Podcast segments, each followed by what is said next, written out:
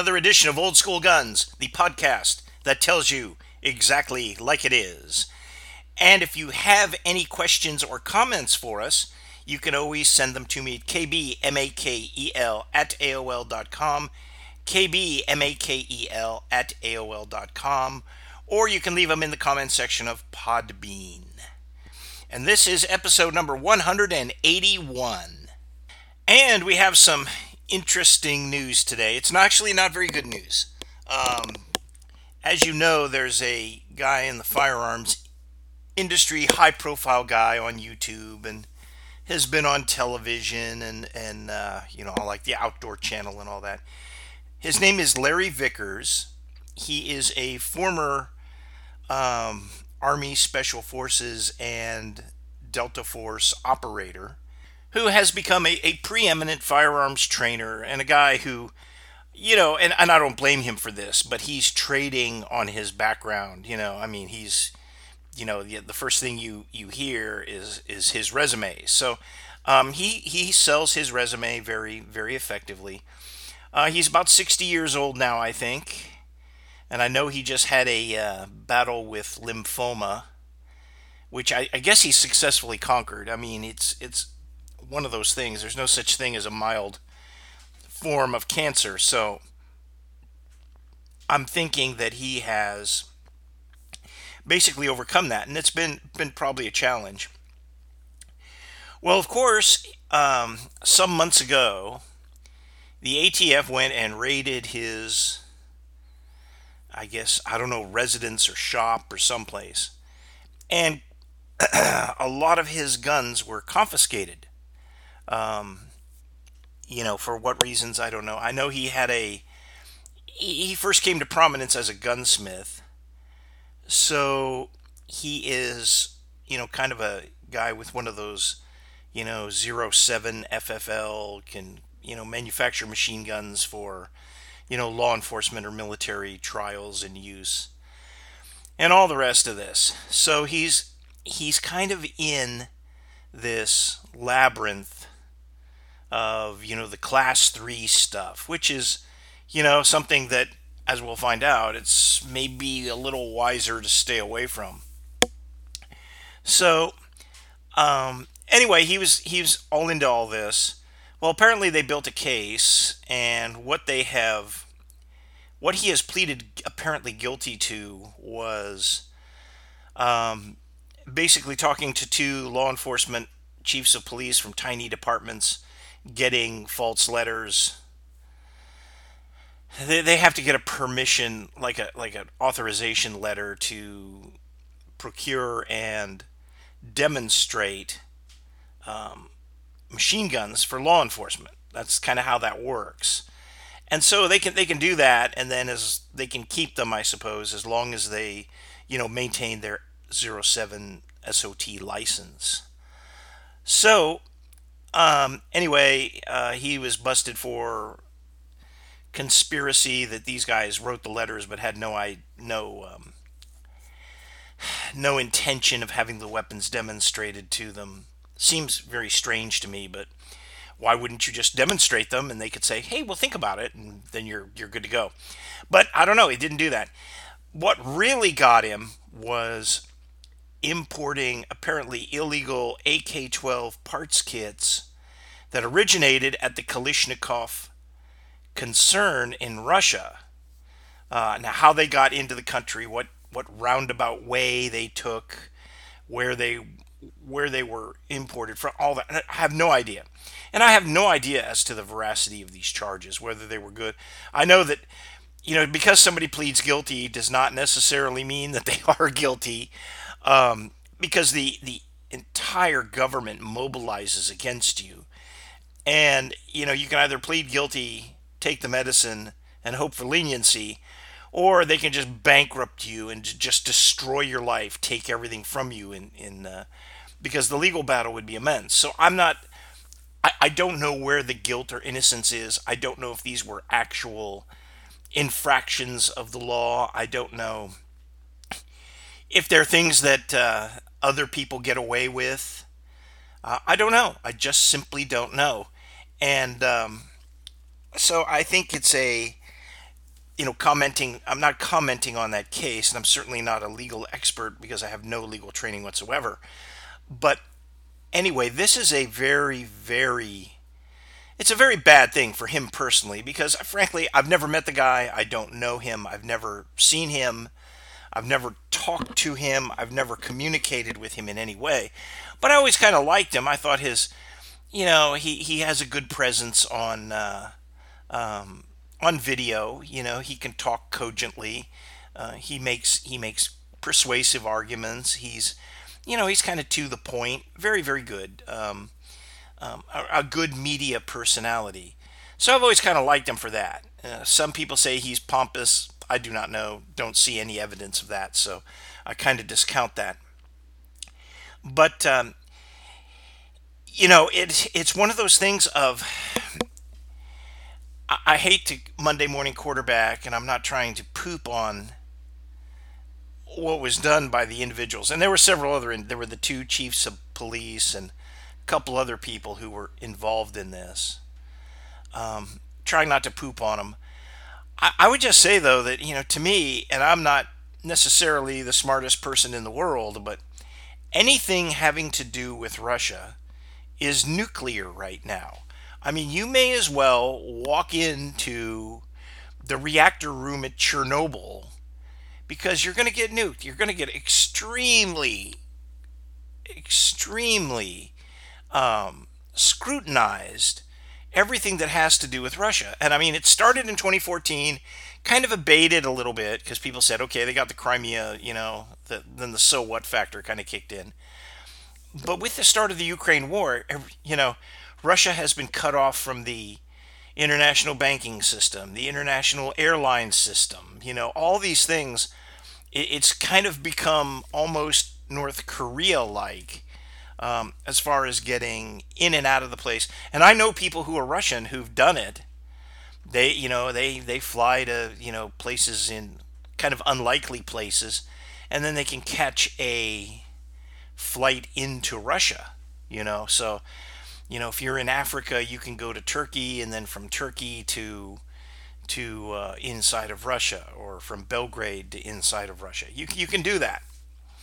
But there's a lot of places um, you know you can't take you can't get any money. The, atms there don't work anymore you know. A lot of things are not the way they were say in 2019 2020 and 2021 they're just not working that way anymore. So uh, dealing with russia is is something that's going to get you scrutiny. There's so many sanctions and import laws and everything else. Uh, you're just not going to be able to to do it. So you know that's a huge thing um, the foolish part about it is the AK 12 is not a great groundbreaking weapon. And that's what these parts kits that he allegedly got were.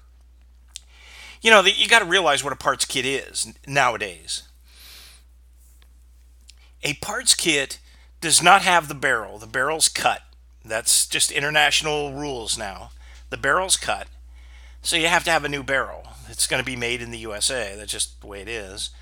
Um, you're going to have to get a new receiver because the receiver has to be torch cut in three or four places. Uh, so you have to get a new receiver. And, you know, so I kind of look at it hey, when you add up the rest of the bits, it's it probably would have been smarter to go to Poland and say show them the show them the the plans and say can you make this and they could have probably made the missing bits and parts that it that it needed um, or you could actually set up production here and build build your own. You know, I mean, you know, the answer to international gun laws and to arbitrary executive orders banning imports, the answer to all that is domestic production. If we were making some of our own stuff, we could just you could thumb your nose, say, okay, stop importing it. Yeah, no problem. We got a factory here that's turning it out. So to risk your your firearms, your freedom, your reputation and everything to try to score some bucks on some dopey parts kits. And, and, frankly, I call them dopey parts kits because they do nothing for me. I mean, the AK-12 is kind of an upgraded AK-74. It's it's like so what? I realize the cool kids have to have the latest and greatest. The cool kids have to have, you know, all the other stuff. But they, they could have easily fabricated a very, very good clone of this and not run into any trouble at all. Not run into any trouble at all. They still could hype it, they could still do it. It's it would have been fairly easy. Because face it, since you got to do the receiver and barrel anyway, what else is there? I mean, some plastic parts for the, you know the butt stocks and all the rest of it. that. That kind of stuff was all doable. I realize it's easier just to buy it in a couple of big crates that uh, originate in Russia and kind of go through third countries or fourth countries and and uh, get here. But you know, you really don't want to be messing with the feds. You really do not want to be messing with the feds. And, uh, you know, the other thing is, I don't know how they got all this information. I assume they got one guy, and I don't know which, which one it was, was, obviously. But somebody probably turned on the rest, and then they started turning on each other, saying, Yeah, I can get a better deal if I cooperate, and I'll tell you everything I know. And the feds do that too. You know, they divide and conquer. So everybody gets to roll on, you know, whoever rolls first probably gets the best deal. Then the rest of the gut people get the get something else. So they probably got them to roll on all that and uh, basically rat out each other. Um, meanwhile, in real America, cities like Chicago, Los Angeles, Washington, D.C., Baltimore, you can even throw San Francisco and some of these other places in it, are becoming increasingly dangerous, and no one is doing anything about it except defund, trying to defund police or corral the police to the point where they can't do this and they can't do their job, and then prosecutors, mostly backed by Soros and those types of people, are, are letting the crooks loose. I mean, why waste time with Larry Vickers? Why waste time with all this? It's it's it absolutely makes no sense.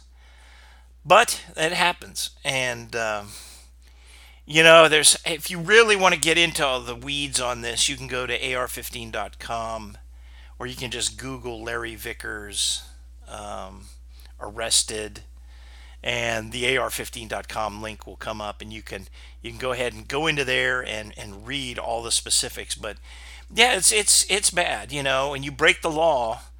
Now i i totally agree with the, uh, the, the you know the i totally agree the federal firearms act of 1934 is unconstitutional.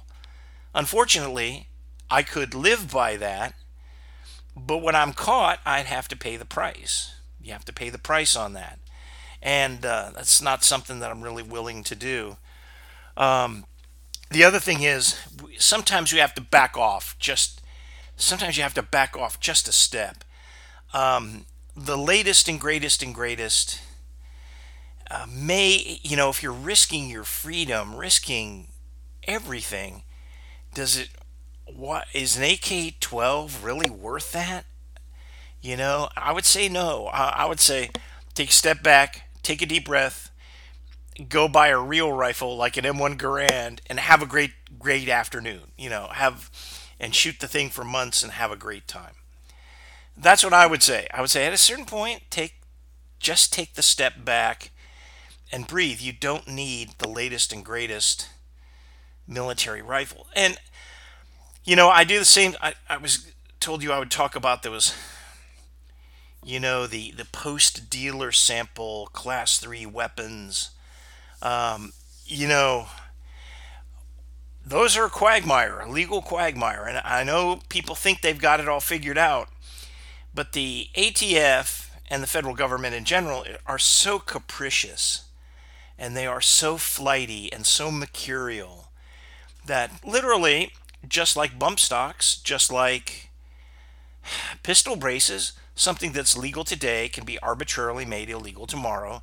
And then the court says no it's legal again. And then well then the higher court says no it's illegal again. And i mean you can go back and forth back and forth back and forth.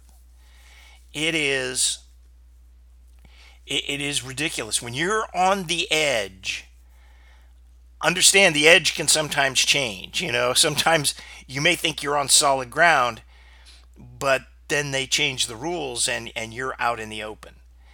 And that's happened time and time. That's happened so many times over the last 30, 40 years with, with firearms. Things that the BATF says, well, it's okay, then it's not okay. And they come after people. Don't think for a minute that these companies, and Gunbroker is one of them, and all these distribution companies that sell parts kits and things, hey, they cooperate with the feds. So if you bought one of these things, they are not going to keep you confidential. Anybody who wants it, just like Liberty Safe with the combination of your safe, um, they give it up right away because they don't want to hassle with the feds. They said, We don't care. We'll give it to you. And so they get a list of all these people. Uh, the same thing happened with those. I don't want to call those oil filter blanks that could be converted, could be manufactured into a silencer. Um, people who bought those got a visit, and uh, maybe not everybody, but there were there were a lot of stories of people got a visit, and I said, "What are you doing with this thing? Where is it? What are you doing with it?" Well, you don't really have to tell them, but if you've made it into a, a silencer without doing the proper paperwork, um, you're in trouble and you can lose everything. And, you know, is it really worth it? I think it's better just to go through the process. I, I hate the process. I've got three SBRs, and I hated the process of going through. You know, you fill the stuff out. the $200 isn't a big deal, but you pay them, then you got to wait four or five months for this thing to come back.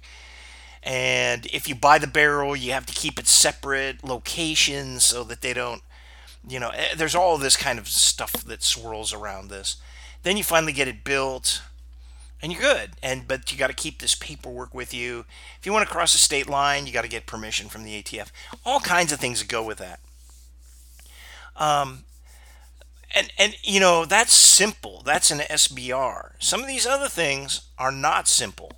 Um, so I would be very careful. I, I just, I hate to say, because I know this can be misconstrued as being, being kind of perhaps overly cautious or, or overly, you know, old fashioned, but, you know, there's a better, if you want an AK 12, shoot, you could buy, you could probably have one manufactured for yourself and have it fairly close.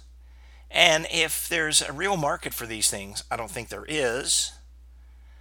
But if there's a real market for them, hey, you know, you can turn out the the buttstock furniture and the and the other stuff. I mean, there, there's ways to do that, which just seems to me to be a whole lot safer.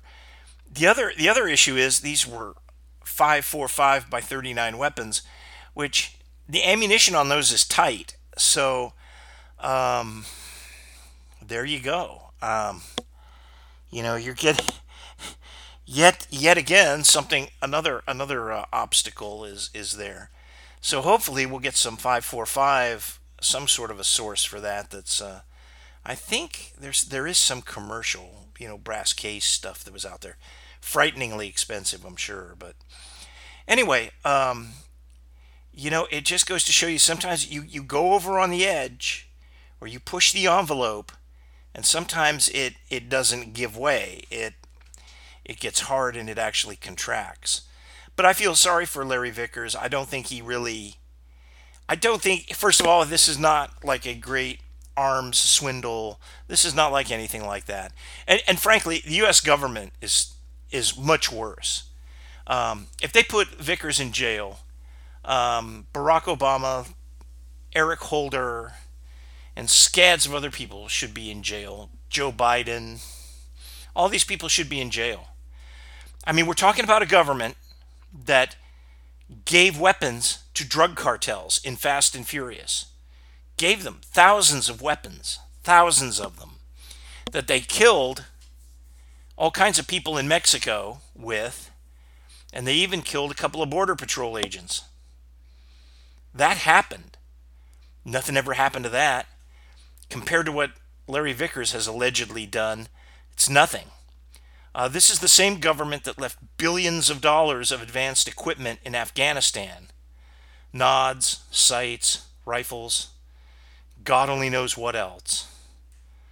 Um, left billions of dollars there, armed one of the most repressive bandit regimes in the world. They did it, they gave it to them. This is the same government that just a few months ago gave $5 billion to the Iranians. Some of the worst people on the planet, the people who bankrolled this October 8th attack that where hundreds of Israelis were wiped out. Um, well, a couple thousand Israelis, really. Hostages are taken. I mean, gave money to hostage takers gave money to hostage takers. And yet, they mobilized the government to go after Larry Vickers, a guy who likes his guns, maybe maybe a little too much, but was just was no threat to anyone. And it's it's absolutely evil. It's absolutely evil what our government has done. And what they've done to a man like Vickers and a lot of people on the, the net are they're all well he served his country. Why can't they give him a break? and all that. None of that matters believe me. One of the things they love doing is if you had any kind of a good military record and you do something wrong they come after you. They take away your medals. They take away your disability and your retirement and all the rest of it. It's, it's absolutely criminal what they do but that's the thing with uh, Larry Vickers. Um, it's a shame. It's it's a crying shame because he's more of an arms historian than he is. He's not trying to be an operator. He's not trying to outfit his own army. You know, he wants a an FNFAL that was used in Rhodesia. Okay, so what? Used in the Bush Wars there. Um, he wants an AK-12 because it's kind of this state-of-the-art looking thing, even though it's just an AK-74. But you know, hey, I mean, that's not the threat to society, but it shows you how our government is motivated and why it is so evil. Now, uh, we've talked about the machinations of, of Larry Vickers enough. Let's talk about gun buying. I predict there's going to be another panic buy. The war in the Middle East is widening. At a certain point, we will attack, maybe not in a sustained way, but Iran is going to get attacked one way or another. Whether their navy is sunk in the uh, Persian Gulf, whether some of their key facilities are bombed, something is going to happen.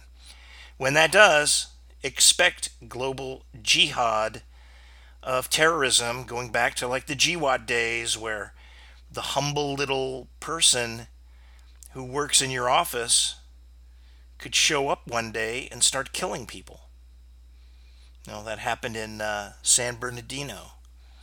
They threw a baby shower for a guy and his, I don't know if he was Lebanese or his wife was Saudi, whatever it was. They threw a baby shower for him a couple of weeks before, and these people came in at the Christmas party and killed them. Is that awesome?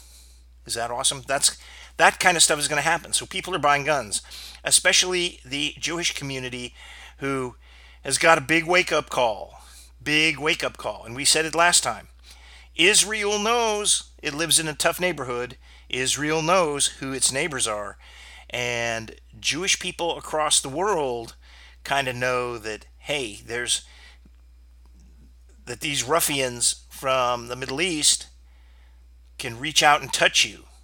So they all have to be careful. And it's the same thing. Be vigilant because, uh, you know, they're not the only ones being targeted. I can tell you that. Um, it is going to be, you know, kind of the same thing. Get get back, get your head on a swivel, get your get your rifle and pistol and ammo right now, like this week now, because in two or three weeks, it could easily be unobtainium again. Because when there's a run on guns, there's a run on ammo, and we all know how that works. it takes sometimes years to get the ammo supply back to normal. Sometimes years. And what are we really looking at? What are we really looking at as a threat? Well, you're looking at terrorism, opportunity. You're also looking at, you know, these pro Palestinian protests. You know, these, these are kind of frightening. I didn't think that they had that much support, especially among younger people. And you can read Antifa and some of this other nonsense in it. Um, these people are out there and they're just waiting. You know, maybe they're just tired of, you know, inner city shootings aren't aren't really doing it for them anymore. Um, perhaps they will pick up this mantle of Palestinian rights, and this is going to be and, and the problem in the Middle East, which you could spend thousands of hours of podcasting about. Um, yes, there are people caught in the middle I don't know. I don't know that every Palestinian supports Hamas. Just like every German in World War II did not. I don't know if they all supported Hitler. I, would assume they didn't. Did all the Japanese support the war effort in World War II? No. But you know what? They're, they're going to pay the price. That's just, that's just the way the world and warfare works. So the people in the Gaza Strip um, are paying a price for the excesses and foolishness of their leadership. Um, and that's just the way it goes. That's that's the way the world is. So um, I would be very very careful.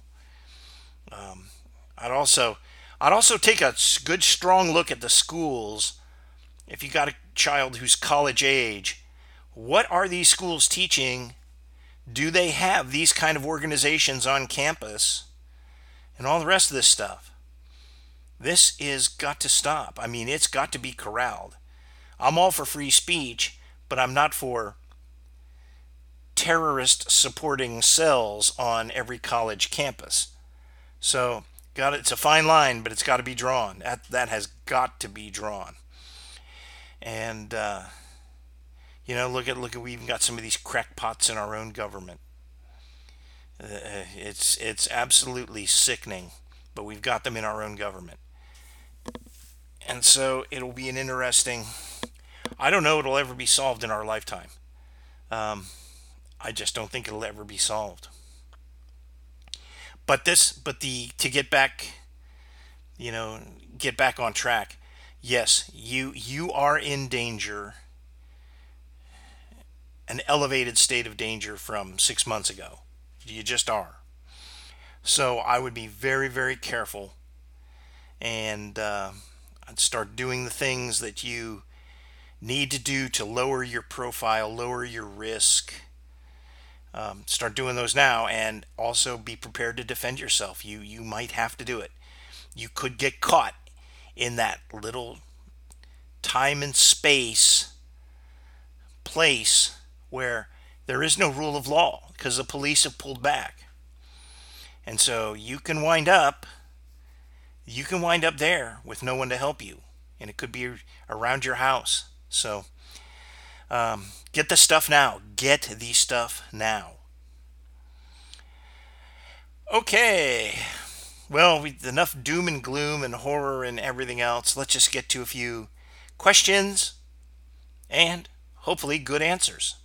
And if you have any questions or answers, well, if you have answers, you probably don't need them. Don't need the questions. But if you have any any uh, questions, you can always email them to me, kbmakel at aol.com. Okay. Have you seen, this is our number one question, have you seen Panzer Arms and Tokarev shotguns? Are they any good? Um, I have seen them. I have not shot them, so so this is a very, um, and I haven't looked on YouTube to see if anybody else has because I, I, I hate doing. I'm, I don't like just parroting what what a YouTuber says. I, I look at them. They like anything else. When it looks too good to be true, it probably is. Uh, some of those things they look very AR like. They look very kind of cool. I notice there's a lot of plastic um, furniture, and it always comes down to reliability. How reliable are they? And the answer is I'm just not sure. I certainly wouldn't bank my life on one. Now, would I buy one as a?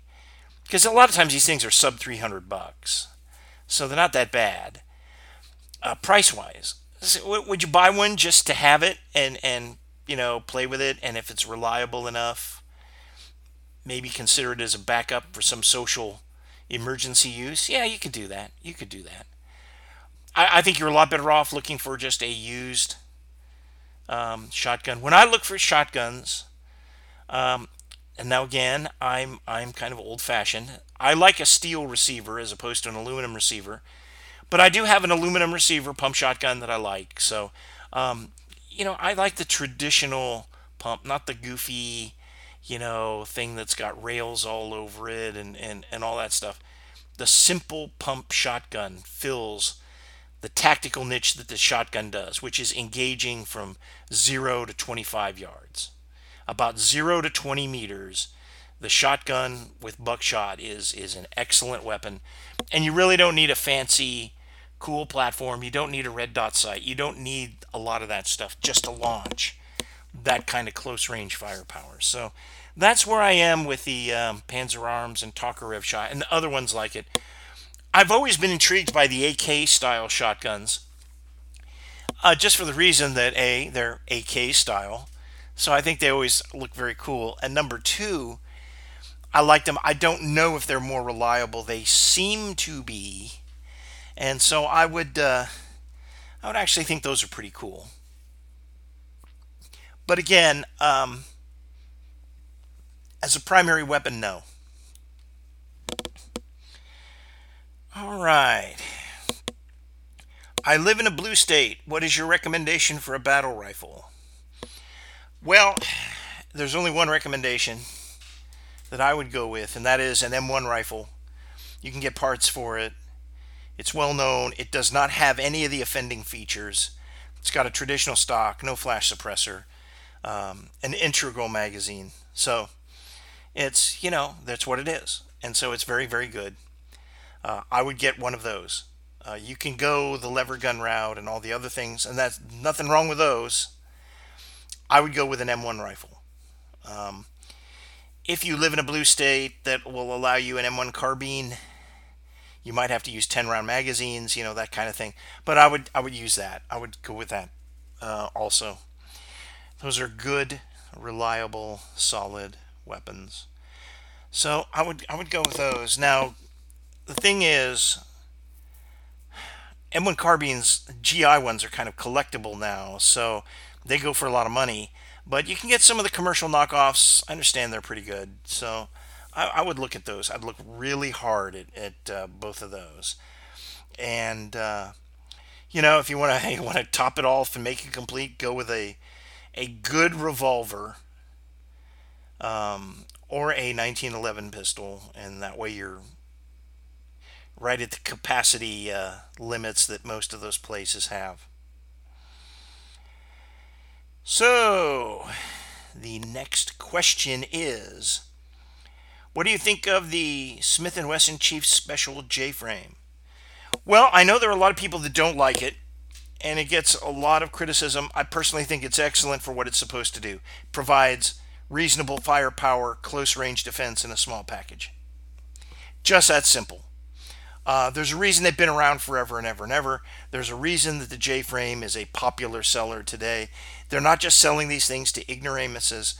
Uh, they are small enough they can be uh, a backup gun if you want, but they can be a primary gun, and it's a gun that does not have a huge presence or envelope, so you can carry it uh, surreptitiously, and it's a good thing to have.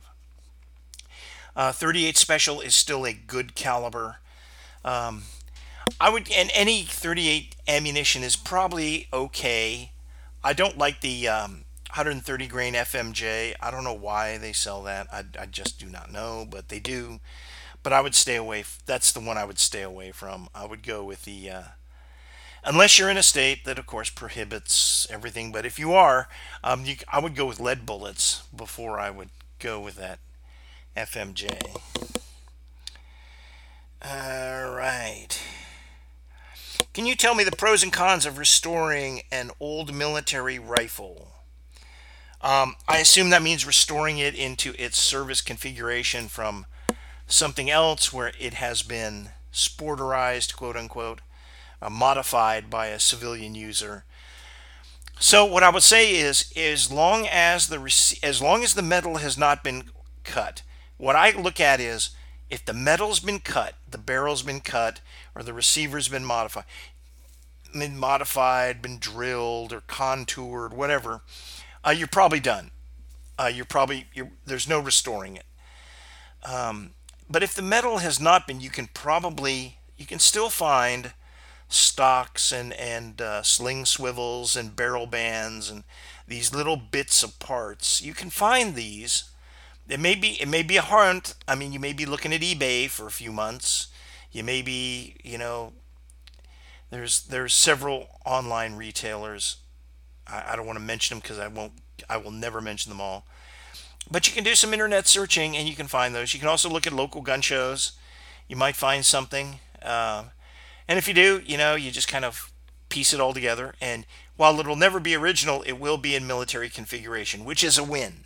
Because most of these rifles, when they're not in military configuration, they are not a win. So that's uh, that's it, and you will you will wind up spending money um, buying one of those rifles and think you can thinking you can restore it on the cheap never happens. It's been my experience that you will spend all told at the end of the day, the rifle you've restored is probably as expensive expensive as if you had purchased one of those rifles in the condition you wanted in service condition.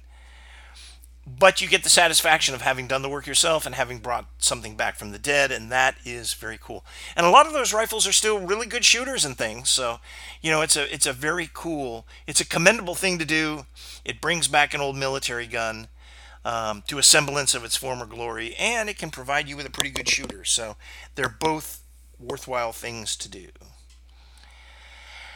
Okay, another one. How do you sport forgeries, either guns and or holsters or other items? Well, number one, I, I spot them by the price because nobody forges anything unless they're going to make money on it. And a lot of times it is it is really childish nonsense, you know, stamping an SS death head on something.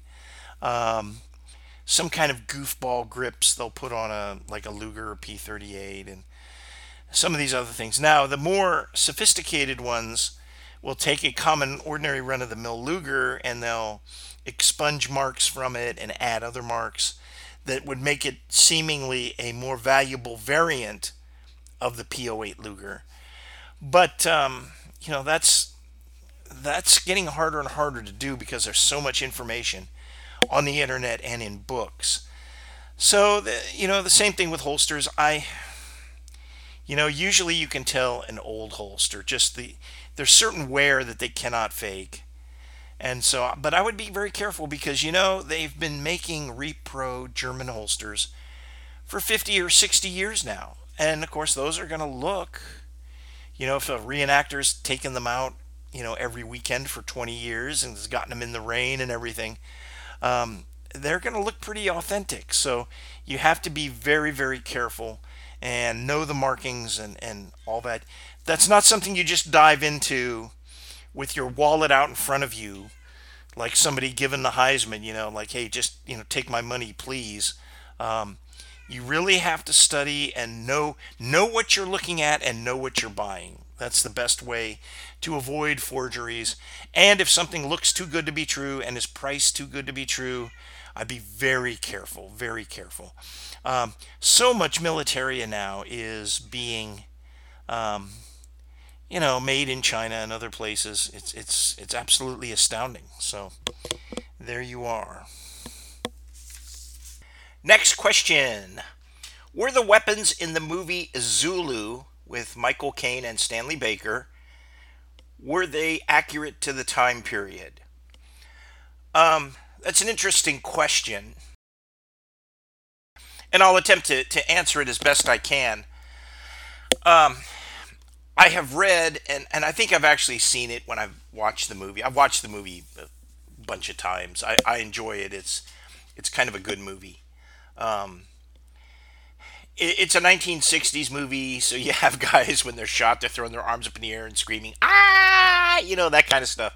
So you know you got to realize the time frame it was made.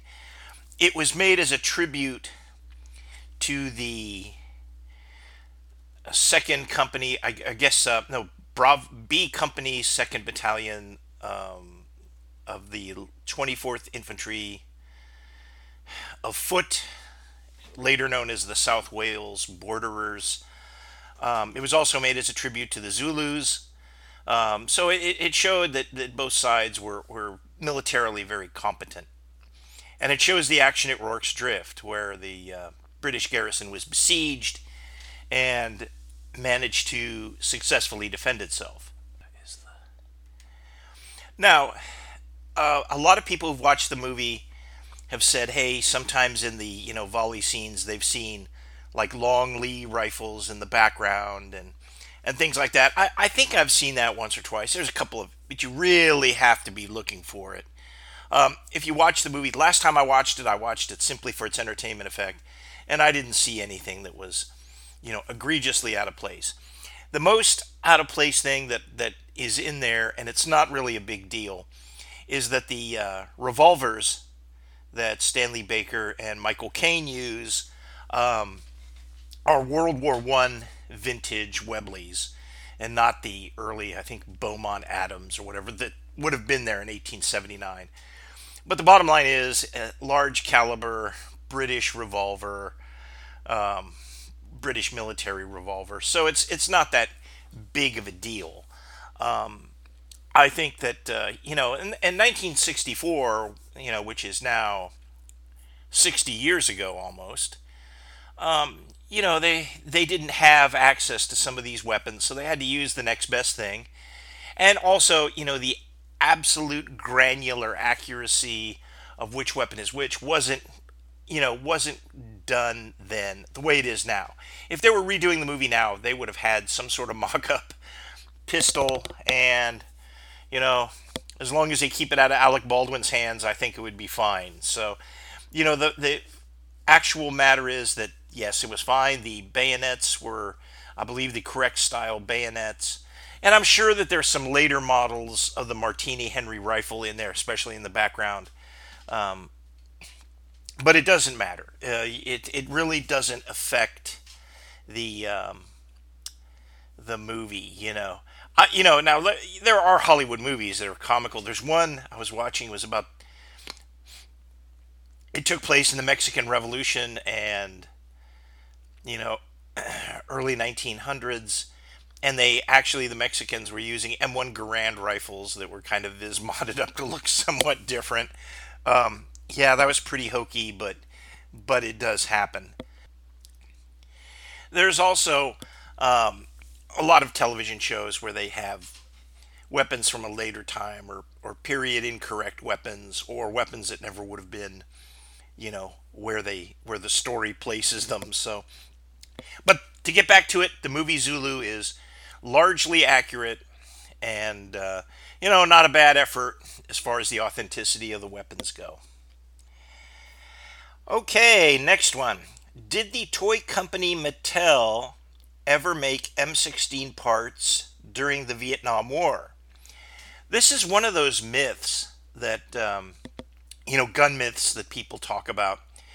And during the Vietnam War, Mattel made a toy called the M16 Marauder, which looked like an M16. It looked like an M16 enough that they were used in the background of John Wayne and the Green Berets in 1967, I think.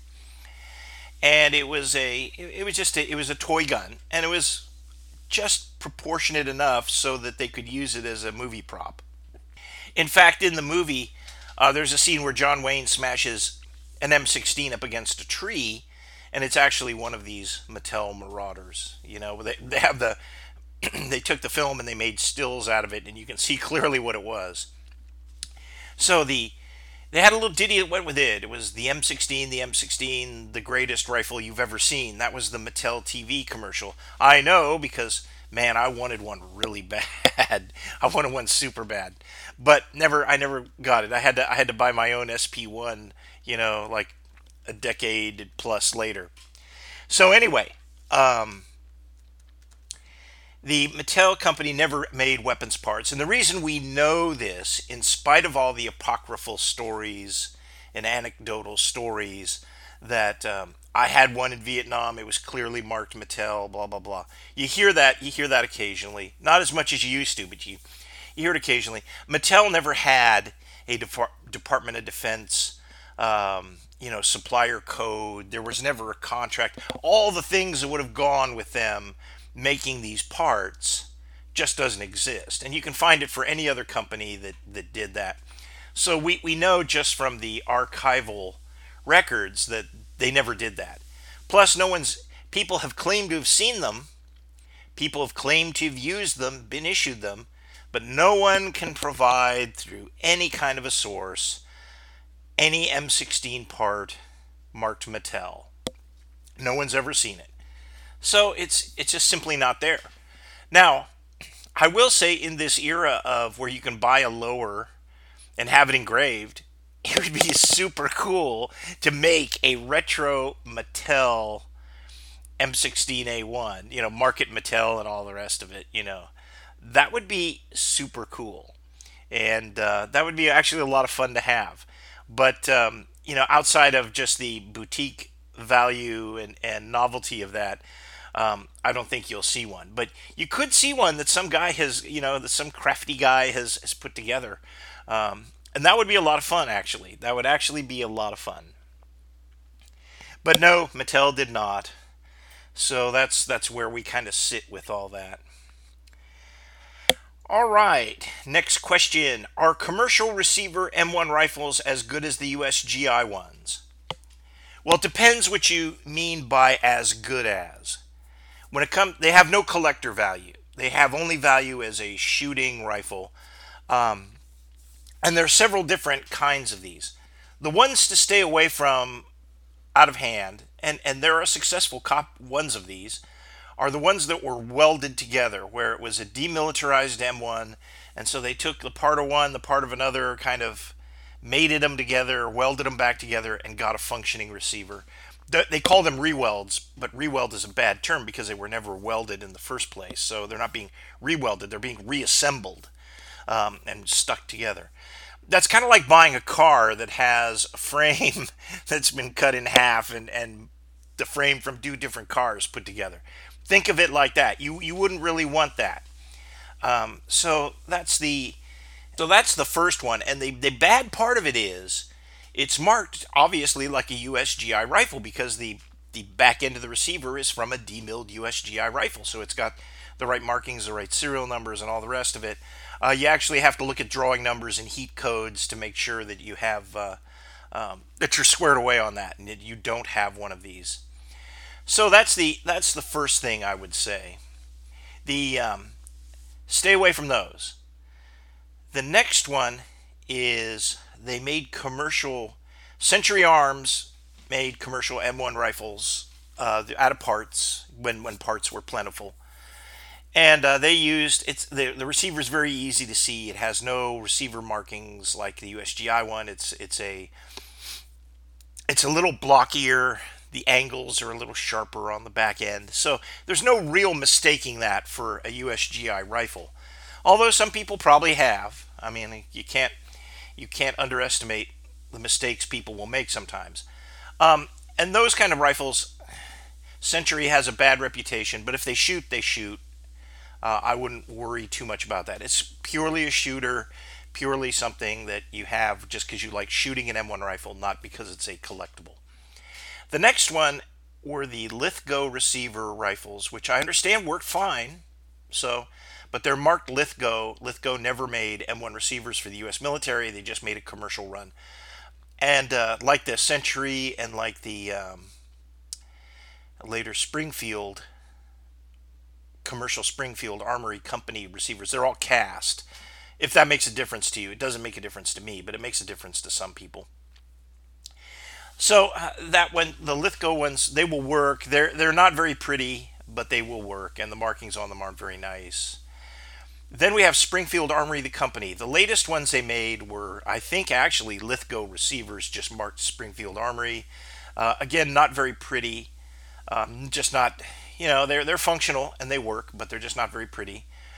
The uh, other rifles that they made were very early back in the 80s before you could get M1 rifles through the C the CMP didn't even exist then you had to go through the DCM and it was a hard process and the M1 rifles that were available in the aftermarket were either the quote rewelds quote unquote or they were legit USGI rifles and they were very expensive so Springfield Armory used their technology they were using to make the M1A rifle the clone of the M14 and they made a receiver, cast receiver.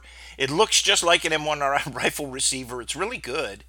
Um, you know, it's it was a really good receiver. It the the tip off is where it says Springfield Armory. There's a little registered mark for registered trademark, and the serial numbers are in the seven million. So, and they made they made the a service grade, a match grade, and they made an M1D. I've never seen the M1D. I've seen the national match one. And I own one of the service grade ones because when I wanted an M1 rifle, there were none about that I could afford. So I bought one of these. So I bought this rifle, and it was uh, a really good shooter. I haven't shot it in a while, but it's a very good shooter, great rifle. It's just not USGI. Um, I kind of kicked myself. It, it has a barrel on it that's it's not a. I don't think it's a GI barrel, but um, it might be. It might be a Beretta or a Danish barrel, but it's a. It's a regular. Looks just like USGI rifle barrel and everything, uh, but it doesn't have the markings. Back when M1 receivers were plentiful and cheap, I thought about buying one, having the receiver taken off it, and having having all the parts put on another rifle. I thought about doing that, but I, I never did. I I um, I actually could have, but I didn't. So I, I still have it. I like it. It's not worth as much as a regular USGI M1 rifle, but it's a good rifle. And uh, you know, for somebody who just wants to shoot an M1, it's a fun, good rifle to have. Um, you know, I would not hesitate to buy one of those. But again, you know, if you're going to buy a US M1 rifle and you don't want to go through the CMP hoops, um, you, you have to know what you're buying. You have to be very careful, know what you're buying, and know if, you know, um, that you're not getting stuck. That's just the way it is. Um, you know, everybody, 20 years ago, 25 years ago, 30 years ago, it was a whole different ball game with M1 rifles. Uh, there were still plenty of parts, plenty of stocks, plenty of a lot of things available. Nowadays, hey, the stocks are are um, there are a lot of repo stocks. Even the CMP sells them with repo stocks. They're just running after you know after 80 years of these things being out and around. They're they're running out of wooden stocks, and so there's a couple, couple companies that make them, and they're nice. There's some that are like USGI, you know, that style nice, and then there's some that are really nice just for a shooter that are really really cool. They're like um, uh, laminate stocks and all that. And they look really they look really great. But of course, that's not USGI. So I would um, I would definitely um, not have a problem with one of those rifles as a shooter.